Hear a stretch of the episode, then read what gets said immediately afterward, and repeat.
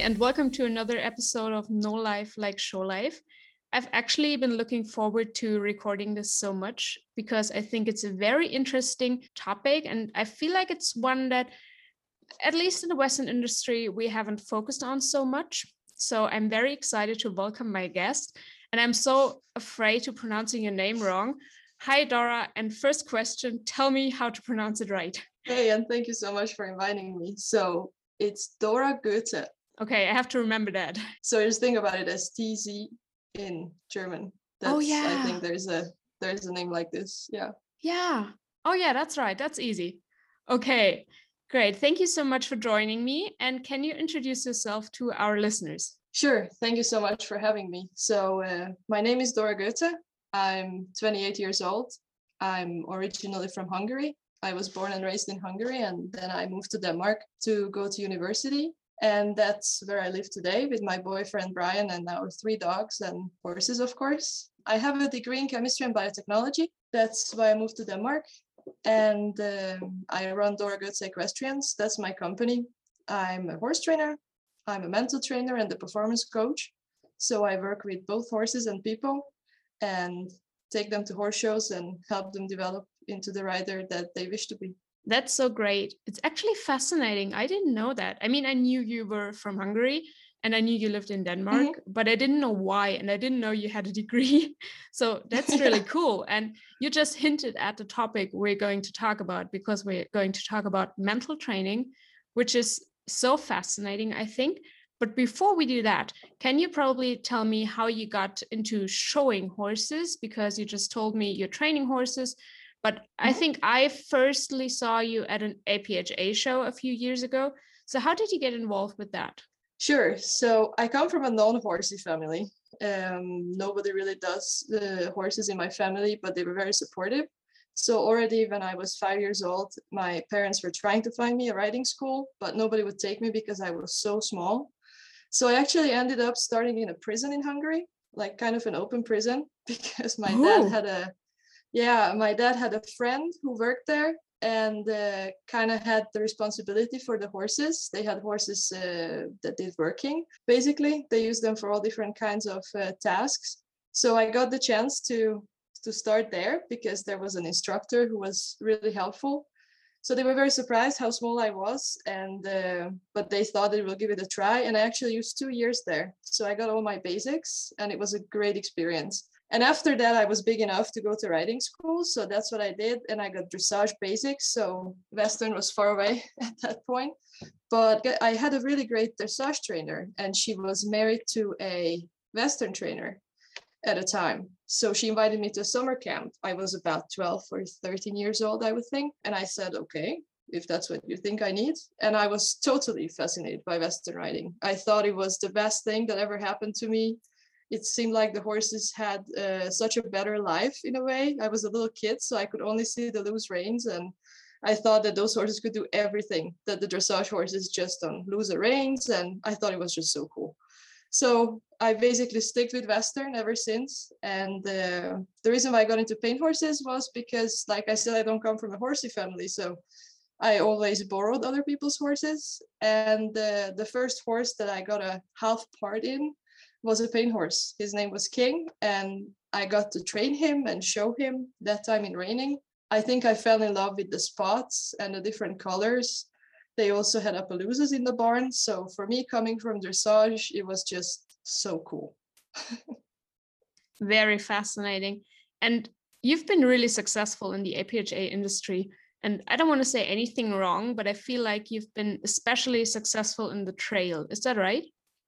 Yeah, that's that's definitely my favorite discipline. I'm I think also because the level of difficulty, I've always been fascinated. So both in-hand trail and uh, and trail, I've I've been competing and I'm also showing pleasure and helping my clients with with the all around so showmanship and horsemanship but definitely uh, i'm trying to do a really really good uh, foundation in the pleasure and moving it over to the trail and the all around very cool how many horses do you currently have in training or what's your average number i used to have eight horses in training. I used to do it full time and now i cut down to half because i would like to dedicate more time to my mental training and performance coaching because for me it's so important to keep my horses in training but I'm also very excited about the new possibilities that I have, the way I can help riders. So I currently only keep four to five horses in training. And you actually just mentioned the topic that I was going to ask about next, because how did you get involved with the mental training? I think it all started because um, I realized that horse training was mainly people training. So here I mean when I have clients and I was trying to help them with their horses, I started realizing that the more I can help the owner understand what I'm doing and how their horses work and think, the better the result was. And I was doing my best and I was working a lot with techniques that were working for me, but we are very different. So I started realizing that I would like some help on the people part. And for a long time, actually, I was looking for different things and what could it be that could give me this uh, ability to be better at communicating what I can do with the horses to the clients. All of a sudden, I I started looking into coaching, and I found this really really great education that I took, and it turns out it was exactly what I needed.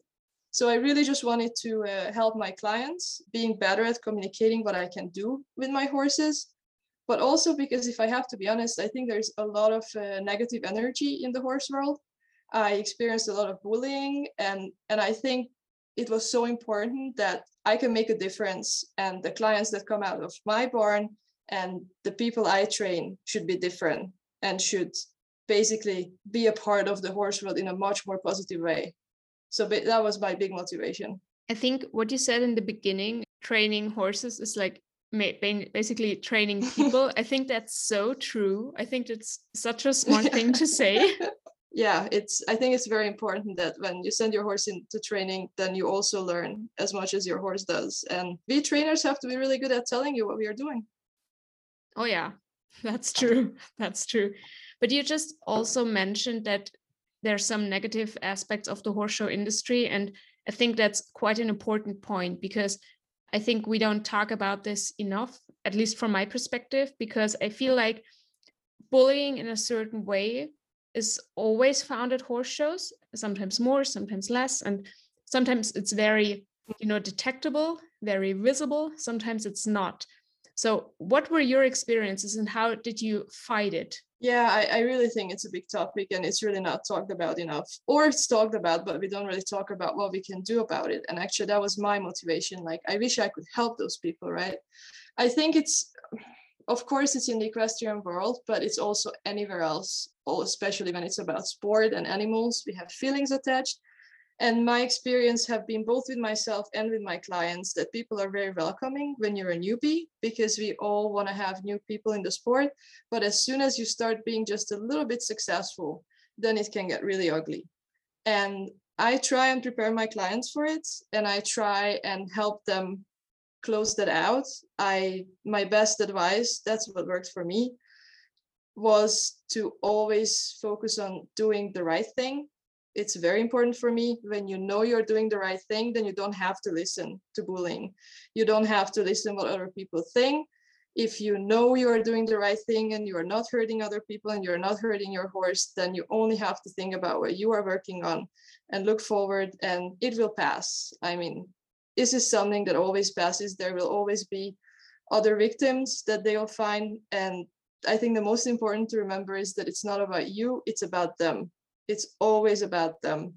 Some insecurities that they have, and they feel like that they have to basically make sure that you are not as empowered as you might be, so they have a better chance against you. So that was basically always my focus regarding bullying. I agree on so many things you just said. I think it's so true. Like, as long as you're new and people feel like you're still a little lost in the industry, they're very welcome to help. But as soon as you have like a little win and then you get like some more achievements, people are like getting, you know, much more distant and starting to watch you from a different perspective. So, yeah. yeah. Then you become a competitor, then it's something yeah. different.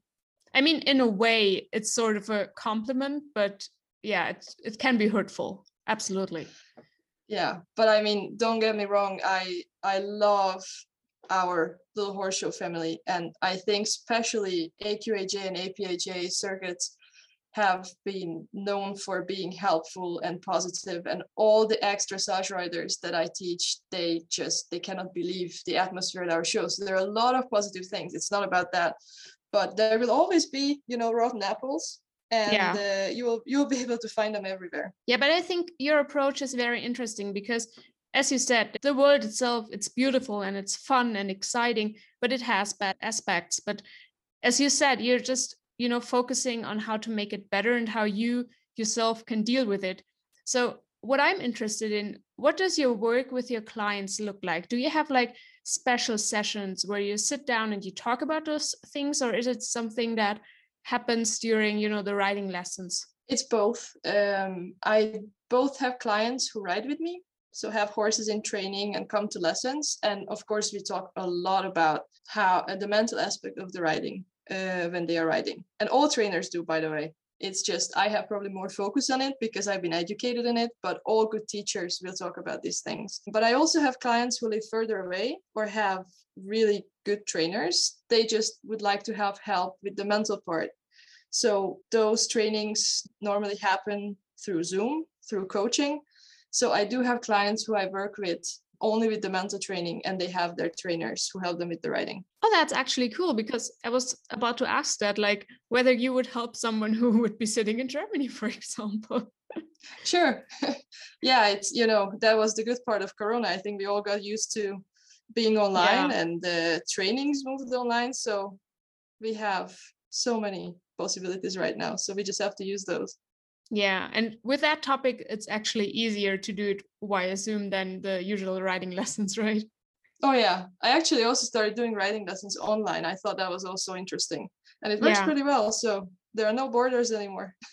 I think it works better than people probably would have expected, right? Yeah, I, I was surprised myself. I tried with a few of my clients who couldn't travel, and uh, and I was very surprised how well it worked. Yeah, it's really cool actually. I think it's it's actually one of the great things we got from the pandemic. So yeah, absolutely. Yeah, at least something. So, what are some of the most common problems that you tackle with your clients when it comes to mental training? Yeah, so I think, and I'm specifically going to talk about horse shows because I think you know most of the riders I work with they they have some kind of ambitions for horse shows, and I think focus is a huge one. But what I mean by focus is that many times I experience when we go to horse shows, all of a sudden a lot of things that they're not that important get into the focus of my clients. So if you imagine that you have 100 focus points, like how much do you want to give to your competitors, for example? Like how many of your focus points do you want to use on how the other people look or what the other people think or how did the judge look when you came around the corner? Or where is the audience? How many people are in the audience? So you only have these 100 focus points and you should really use it on your horse because it's a big enough experience to come out to a horse show. And that's one of the biggest things that i see that and we all do it is just to be aware of it and uh, and bring the focus back to the horse yourself and your task. So i think that's the biggest one that i see. Yeah i can actually imagine because I think you're bound to watch other people. I think it's sort of natural if you're in a class with them, at least in the pattern classes and not on the rail. Although yeah. I know that some people actually manage to ride a Western pleasure class and still watch other people. I don't know how they do that, but um, yeah, it's actually true because I think we're always focusing more on what other people do and what they could think than what we do and what we probably think about ourselves yeah that's that's really a big issue because like i said you only have these 100 focus points so you better use it on yourself because there is enough to work on with just you and your horse and the task you're trying to solve. And it's fairly important that you bring your focus to the things that are in your circle of influence. So by circle of influence i mean you know the things that you can control and the things you can control. So it's very important to keep it inside of your circle of influence I also see another big one when people are trying to overachieve.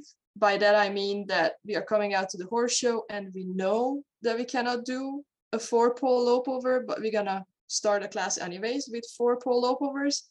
And this is a very, very dangerous one, both for the horse and for the rider, because our brains cannot overperform. So your brain can only perform as much as it's used to. And all of a sudden, when you're under pressure, you're trying to overperform is just bound to go the wrong way. And it's also a very bad experience for the horse. So I'm always trying to make sure that our goals are set right and not trying to overachieve at the horse shows. Oh, I think that's a very interesting aspect, to be honest, because I feel like a bit of a challenge is always good. But as you said, if you cannot manage to do, I don't know, the obstacle, the maneuver, the skill you're bound to show at home, then it's bound to go wrong at the horse show, right? Right. Yeah, it's not very. Um, it's not very much about the challenge because, of course, you should. You know, you should always challenge yourself. Yeah. But, but your brain is not going to be able to perform more than what it can do at home. When you're under pressure, you can only perform only perform what's what's sitting in you, what's already a habit. And I think it's a mistake that we make very easily. Yeah.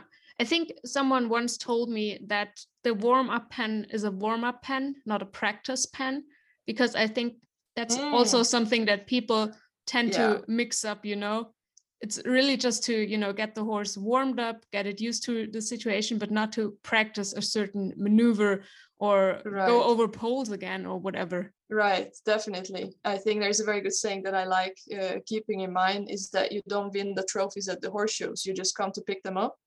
So yeah. you really do all your training from home. And it's very, very true with mental training as well. You know, you don't start thinking about how to control your nerves or how to stay cool at a show when you're nervous. You these are kind of things that you want to work on on a daily basis. And it's the same thing with horse training. So those two things just go very well together. You just mentioned being nervous. And I think that's one of the topics many, many people ask about on the show life. Like, what can I do if I'm nervous? And I always tell them that I'm absolutely the wrong person to ask because, like, actually, it's quite good now. But a few years ago, I was so nervous. It was it was not fun for me and not fun for other people around me. Oh, so, do you have like a piece of advice for people that are nervous? Sure, I actually do. Yeah, being nervous is really bad for you because, yeah, like you said, it has to be fun. So, this is a big thing that we all have to solve when we are going to horse shows. One of the big things that you should remember that you actually can control your own mood. And I think a lot of people don't realize that. There are th- techniques to teach yourself how you can change your mood and that you don't just get self-confidence do you do it so this, these are things that you can practice so i think that's the first thing that's very important to understand that you have the power you have the choice you can change your mood and you can choose the mood you want to be in so it's a very easy four step little thing, little exercise that you want to do. The first thing is that you choose the mood or the state you want to be in. And that could be self confidence, that could be cool. A lot of times it's cool at horse shows because you're nervous. Then the second piece of this is to show it because all feelings have a body language that go with it. So I think we all know how a person who is sad how the person looks when they're sad how do you look when you're happy how do you look when you're self-confident right?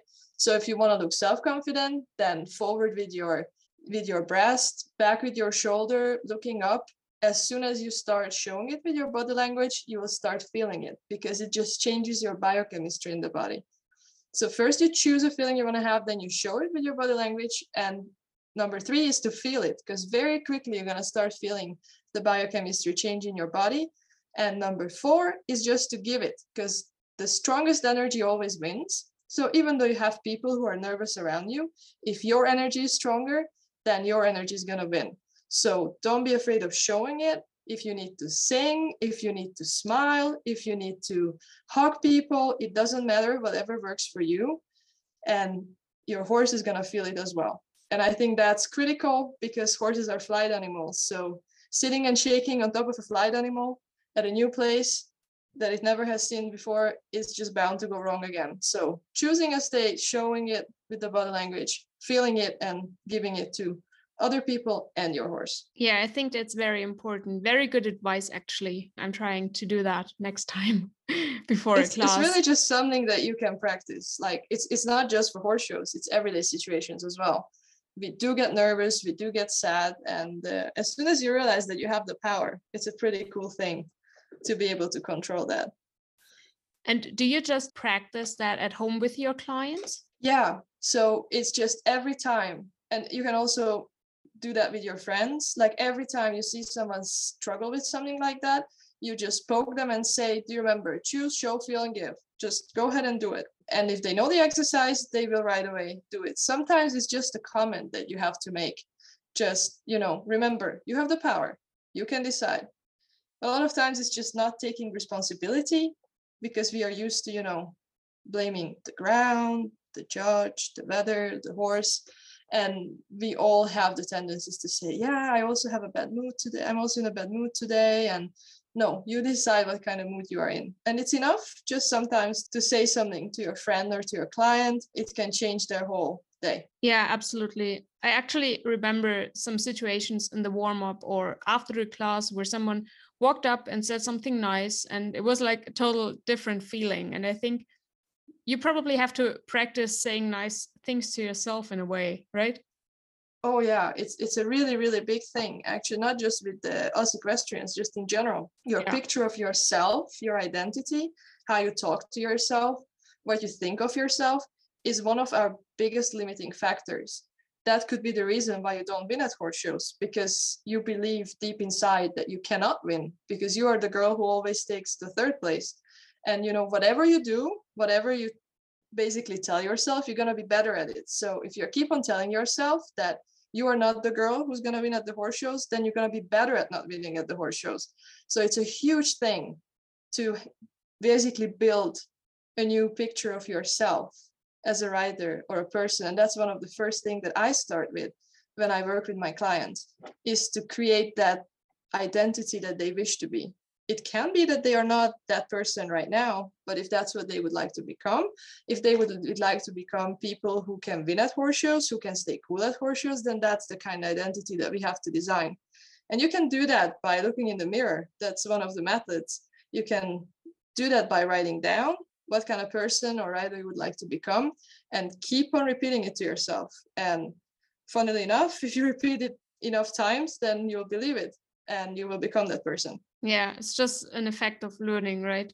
But how do you right. deal with pressure or how do you tell your clients to deal with pressure? Because i think pressure is probably something different than being nervous right? Yeah it can be different. Uh, many times we are nervous because we are under pressure i think I, I have three focus areas that that i try to think about when i'm under pressure or see someone being under pressure number one is i already mentioned the circle of influence because many times we are worried about something that's not in our circle of influence, something that we cannot do something about. So it's very important that if we feel under pressure, number one is to make sure is this something I should worry about?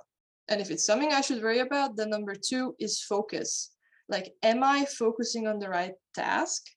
Because many times we are just not focusing on the most important thing. So I try to bring my focus there where I can make the biggest difference, solving the problem and it's just again training because we all get distracted but you can train your focus and you can train yourself to keep your focus there where it has to be as long as you want it to be and number three is we are back to controlling my state or my client state you always have a choice. You can decide how you want to feel. So if you're under pressure that's okay. You can recognize that i'm feeling nervous or under pressure but you can change that. Yeah. Something you just said actually reminds me of the yoga class I'm taking at the moment because our yoga instructor always tells us to just recognize the way your body feels and don't judge it. Like if your body is tired or mm-hmm. your body is not as fit as probably the week before, you should just recognize it and not judge it. And somehow that actually has helped me. I think it's kind of a, like a cool trick to help yourself. Yeah, there's a lot of mindfulness training in yoga. It's it's really good. And actually that can also help you calm your nerves. Now you've asked about nerves. And that's just, you know, recognizing that you have nerves, like you're nervous, and just saying thank you. Like it's good. I have them because nerves are also energy and you need energy to perform. You know, it's really good to have these stress hormones in the body because they make you focus but it's also important that you can calm yourself down. And then we are back to yoga, the breathing. So first you recognize that you have this state and then you breathe because it does calm you down, like physically. And then you can choose another state you would like to be in. And with yoga, it can be also issues in your body, but it's the same thing when you're nervous or you're not satisfied with how you feel that day. Absolutely. So do you feel like your warm up at the show with your clients is different than what other trainers do with their clients? It can be different because uh, like i said a lot of a lot of trainers uh, are very very good at helping their clients get prepared mentally. You know i just kind of think it's important to understand that us trainers we, we normally become trainers because we are good at training horses but most trainers are also very good with people. So i think it depends on what kind of trainer you have. If you have a trainer who is good at helping you with the, the mental part of it then probably your warm-up looks the same as my warm-up would look like. If you have a trainer that doesn't help you with that part, then it might look different. I think it's it's just very important that it's really just the three focus points that I try to focus on with myself or with my clients is me, the horse, and whatever we need to focus on, the the task that we need to solve. And whenever we move away from there, we just move back to that. Because these three things will pretty much bring you back to where you have to be. You, yourself, your your horse, you, and the task. And you just said that many good trainers are actually good with people, which makes them good trainers. Mm-hmm. So they probably include mental training without actually knowing it in a way is what I I don't know what I feel like is what it is. But do you think we could include the whole aspect of mental training more into our horse show world? And if so, how? Oh yeah, like I we, we all do mental training. So mental training is a phrase we use to refer to some techniques we are using to basically improve our mental state. But everybody who has a brain is doing mental training because mental training is is basically about creating habits and us people we are people of habits habits control our life and mental training is about being aware of what kind of habits are controlling your life and changing them and yes a lot of trainers do it totally uh, naturally. They just don't know how they do it or why they do it. Some of them i was one of them. Like a lot of things that i learned in my education i figured that i've been using for a lot of years. It just makes me more focused and it, ma- it makes it easier for me to recognize what my clients uh, need. But yeah we all do mental training and i think that's also important to think about that it's basically just the training of the rider you would like to become so whatever you train, you're going to be better at it. So either you're training the bad habits or you're training the good habits. And I think habit is a very important word in that context because to me personally, they're very important in the preparation before the class, like getting my clothes on, getting my horse ready, going mm-hmm. up to the warm up, talking to my trainer, then warming up a little, then talking to the trainer again all those things really give me security. Right and that's that's what i mean we are we are people of habits. Yeah. They control us so and that's also what i mean by we cannot overperform because you're always going back to what you are used to doing and that's why it's so important to understand and you know being nervous is also a habit going to horse show and being nervous that's also a habit. And you can change that to another habit that's called i'm cool at horse shows. It just takes practice it's like a muscle. You can train it and be better at it every time to go to a horse show. Yeah absolutely because you know the the muscle memory only works to a certain extent so why yeah. why shouldn't your your mental state work to a broader extent than what you used to? I mean, yeah, exactly. as you just said, if you're always nervous at the horse show, you you probably have trouble changing that habit. Yeah, exactly. It's 80% is basically our mental performance. So 20% is what you train, your uh, technical performance, your training, and 80% is going to be your mental performance. And why is that? Because if you, even though you have practice, then you have the winning horse and you're the winning rider, if you forget your pattern in the middle of the class or if you get nervous and your legs are shaking and you give the wrong signal to the horse it's going to give you such a major fall that you're going to be out of the competition. That's also why we see top athletes basically just not performing when they're under pressure. So that's what i mean by the habits you know we are our brain is trying to protect us. Our brain is not trying to make us happy so it's keep on bringing us back to our good old habits, safety, and we can train our brain to allow us to go on a little adventure. like sitting on a 600 kilo animal is a big enough adventure for our brain. Yeah. So we are way past making us feel secure you know we both most of us have food and security and the roof over our heads so we would like to be happy. And that's when you have to convince your brain that it's a good idea and work on that 80% that's your mental performance. Yeah. And as i've recognized in the past years mental training is a big aspect of you know all kinds of sports and especially on high levels. But i always feel like it's very special for our sport because there's always like a third party involved. It's not just the trainer and the client but it's the trainer the client and the horse.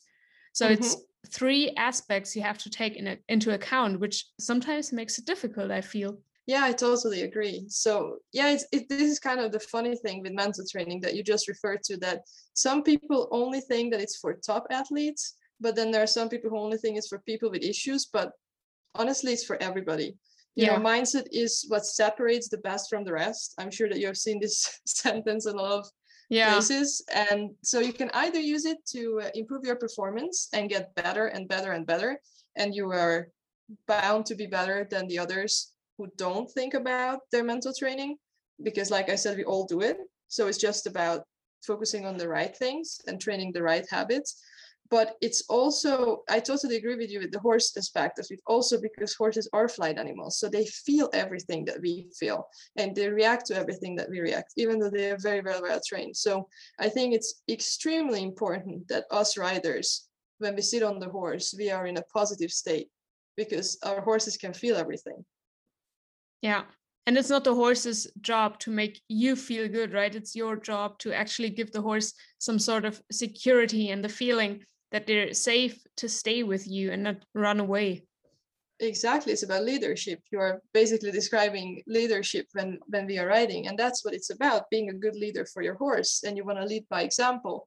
You want to make your your horse feel safe so your horse thinks it's a good idea to come to a horse show where they have never been and do all these crazy things that you have tried at home but everything looks different. It's it is very difficult for a flight oh, animal. oh yeah and even though your trainer has been really, really good at training that horse to do everything that you asked it to ask it to do, it's still to make a huge difference that you are in the right mindset. Absolutely. And I think something you just said is very interesting because you said that mental training is always like considered to be something of actually top-notch athletes or people that sort of need help. And I think that's kind of sad because as you just said, it's actually something that might help everyone and everyone can benefit from even if you benefit from it in different aspects or different ways. And i think that's one of the most important things that i would like to communicate uh, through my work. Make mental training easy to understand because you know it sounds a little cliche like when you say mental training and i've also had clients or uh, or uh, older clients who don't train with me anymore think that this is crazy like uh, why are we all of a sudden thinking about all oh, this mental this and mental that? But it really doesn't have to be crazy. I think it's just a basic understanding of how our psychology works and making us into a more uh, effective rider and a happier rider. And of course, all the things that we work work on with the riding also benefits us in our everyday life and at work. So I really find it a, a super exciting topic, and I and I love doing it. Yes, me too, actually. I just watched a documentary on Netflix about cheerleading, and I think they actually do mental training in such an elite way, like just manifesting that they're the best all the time, that they're going to win. And I feel like that makes such a big part of the fact that they actually win. It's, I don't know, yeah. it's crazy to watch from the outside, but it seems to work yeah but it definitely works. And that's what i was i was referring to when i said designing your identity because it is extremely powerful. You can you basically can make yourself believe in whatever you wish to believe. And as soon as you believe in it you can make it happen. And it is as easy as i describe it. You can just try you know it takes 21 days to create a habit. You just try and design a new identity for yourself even though you don't have a mental trainer and you have no idea what you are doing, just the way you speak to yourself, the way you describe yourself. You can try and make a description of yourself as a rider now. Like really honestly how how do you describe yourself as a rider are you self-confident? Are you are you a winner? Are you a loser? Are you uh, afraid of riding young horses? Are you a person who is placing in the top? Are you a person who's always placing in the middle? And really honestly write everything down and then make a new list and say i am this rider who is always cool at horse shows i am the rider who can win the classes i am the rider who's always positive when I come to my horse and spend time with my horse or whatever you would like to design. And it's so powerful. And it's very funny that you mentioned cheerleaders because you can actually become your own cheerleader. Yeah. But do you feel like mental training is different with different age groups or different generations? Because I would feel like doing mental training with, I don't know, a youth kid, a teenager, is probably very different from what you would do with a select rider. Yeah um, i think it's about the expressions that we use and the way you approach it because like i said i don't think that we have to hype it too much. I think my mission is to to have people understand that this is something that you do already and this is something that you can do better. So with kids of course you're not going to talk too much psychology. You're not going to talk too much biochemistry what's happening in your body when you are changing your body position. But you can talk about moods and you can talk about what can you control and what can you not control. And uh, they love little power mantras. So you can teach them little mantras that they can go around and say to themselves versus older people maybe elderly people if they are not so open-minded about you know new science i mean we've learned more in the last 20 years about our brains that we did in whole humankind so there will be people who think this is crazy because they just have never learned about it in school and it's just too new. You know, it's just the way how we talk to the talk to these people and clients and use words that they understand. Everybody understands mood. Everybody understands uh, self confidence. So it doesn't have to be anything too fluffy. Yeah, and I feel like it must be a very fun challenge for a trainer because everybody's so different. Everyone works a little differently, and something that might work for me might not work for my teammates so there's always something new for a trainer yeah i mean i think that's the best part of the job it's uh, i love recognizing and figuring out the differences not just in people but also in horses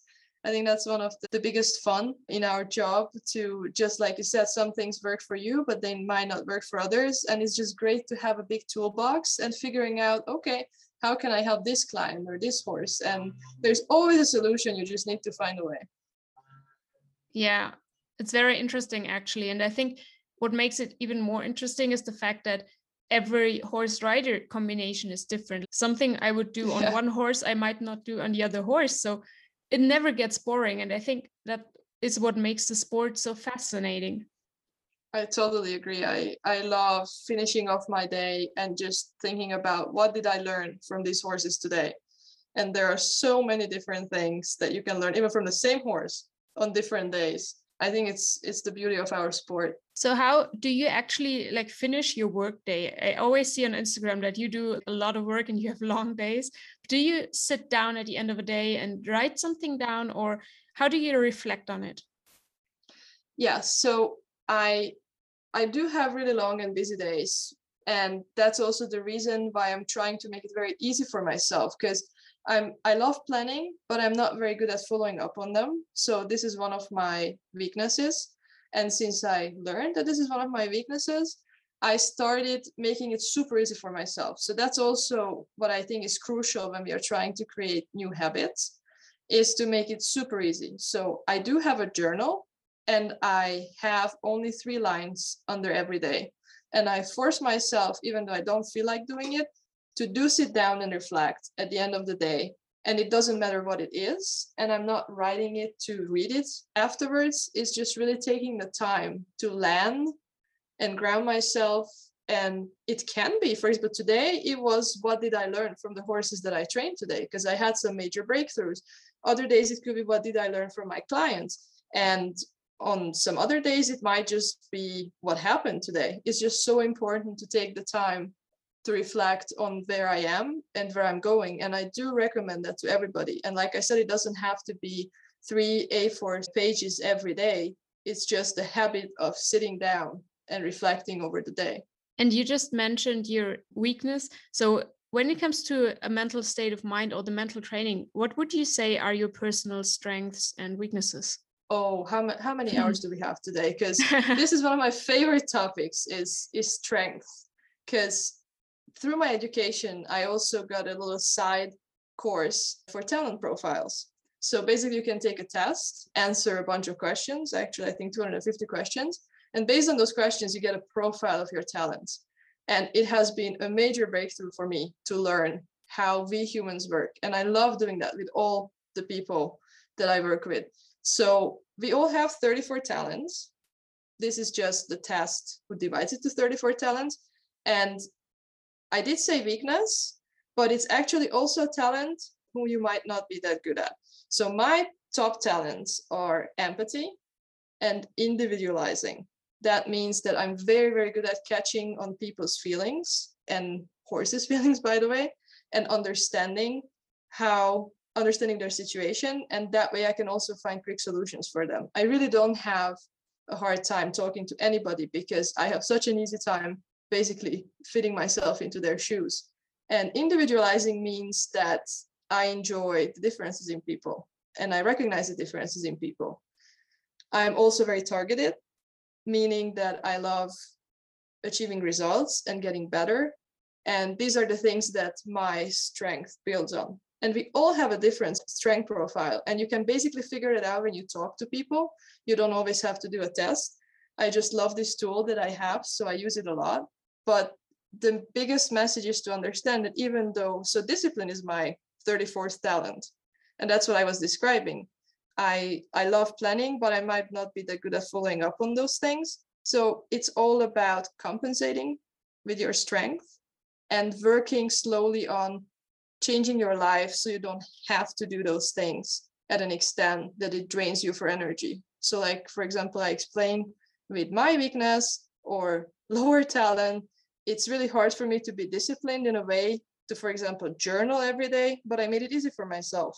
So I'm trying to put a lot of focus to my strength and remove some focus from my weaknesses. I think one thing you mentioned is really interesting, like individualizing. I think that's probably one of the best qualities that I personally see in other people and especially in horse trainers and riders, like recognizing differences and actually celebrating differences in people and horses. I think that's so important and i actually love it when people and especially horse trainers do that with the horses yeah i mean it, it definitely uh, makes my job easier because so, you know for some people it's really difficult to understand why horses are so different or why people are so different but it's also important to say that you don't have to be particularly talented in in uh, in individualizing you can learn those things so either way whatever talents you have i think the most important thing is recognizing those talents and building on those talents. We can all do the same things. I think the problem starts when we start focusing on things we are not that good at and trying to force ourselves into things we are not so good at. You know, like for example, taking a job as a bookkeeper because my dad was a bookkeeper. I'm just really horrible at organizing numbers so it's it's the same with horses and working with people just building on what you're good at and it's all going to work out i think it would be a good idea to let, let like everyone take that test because i feel there's so many people out there especially riders who are actually not aware of the talent they have and the different little oh, strengths oh, yes. they have in the show pen and i think it's kind of sad and they should probably take the test to recognize that. It has been seriously life changing for me to do it and not i mean you know when you do a test like this hardly ever you get super surprised about the result. It's not that you don't know what brings you energy and what drains you for energy but basically having this tool to work with it and say okay it could be that discipline is for example my last one but it's not because i'm not disciplined it's because if i focus on being disciplined all the time it really drains me so it's really just about figuring out where you should put your focus, where you should use your time. And yeah, I mean, it's a tool that's being used for hiring, it's a tool that's being used for personal development, and I love using it also for riders. But yeah, I think it's a little mission that I have in life to help as many people as possible to figure out what their strengths are, because people can do great things when they figure out what they're good at. Absolutely. And is there something about mental training that I haven't asked for yet, or something that you'd like to mention before we finish this podcast? You have had great questions, so I, I don't have anything to supply with. And thank you very much for, for good questions. I really just would like to sum it up and and the one thing I would like people to to take home about all, from all these things that we talk about is that you have a choice. You have the power to change and become exactly that person who you want to be.